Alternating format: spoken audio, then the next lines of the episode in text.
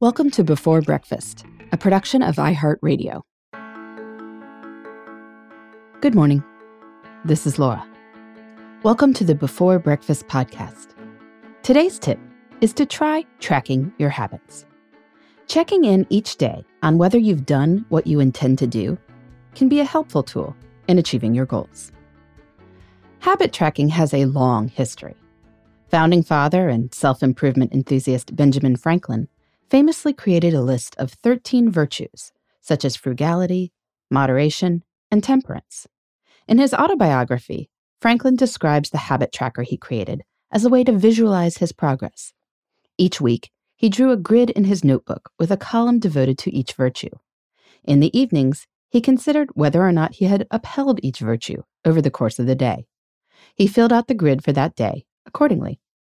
Now, despite my admiration for Franklin, I will say that his virtues were a wee bit vague. I think many of us would benefit from tracking more specific habits, really, behaviors. Maybe it's keeping your daily spending under a certain amount.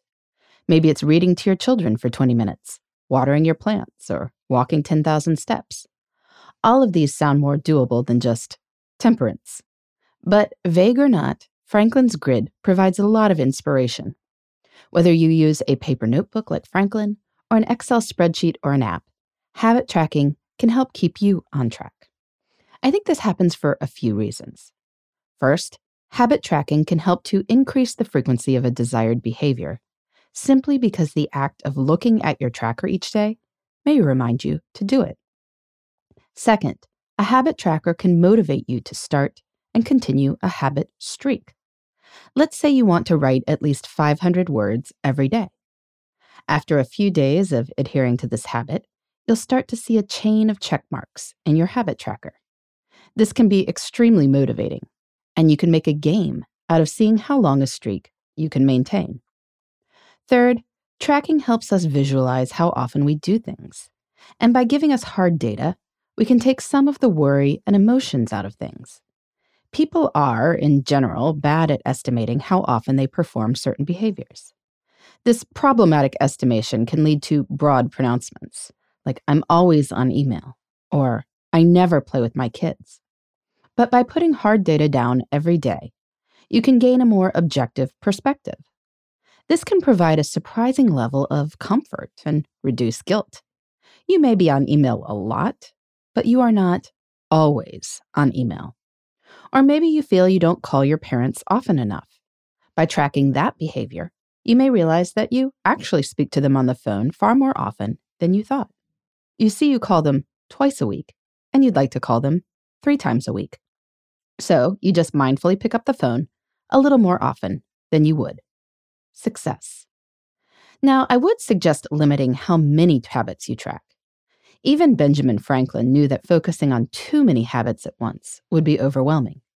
He chose to focus closely on one of his virtues each week rotating through the entire list four times per year.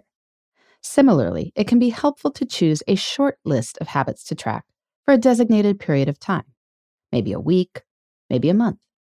When that period is up, you can review your data and decide if you'd like to track the same habits again or change things up.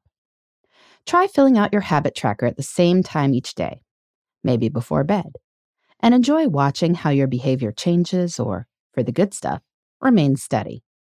I'm sure Benjamin Franklin would have a great aphorism to describe this feeling, but I'll just say that progress is motivational.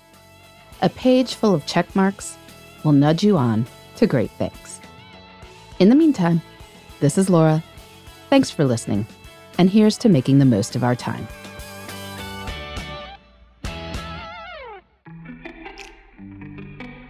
Hey, everybody. I'd love to hear from you. You can send me your tips, your questions, or anything else. Just connect with me on Twitter, Facebook, and Instagram at Before Breakfast Pod. That's B E, the number four, then breakfast, P O D. You can also shoot me an email at Before Breakfast Podcast at iHeartMedia.com. That Before Breakfast is spelled out with all the letters. Thanks so much. I look forward to staying in touch.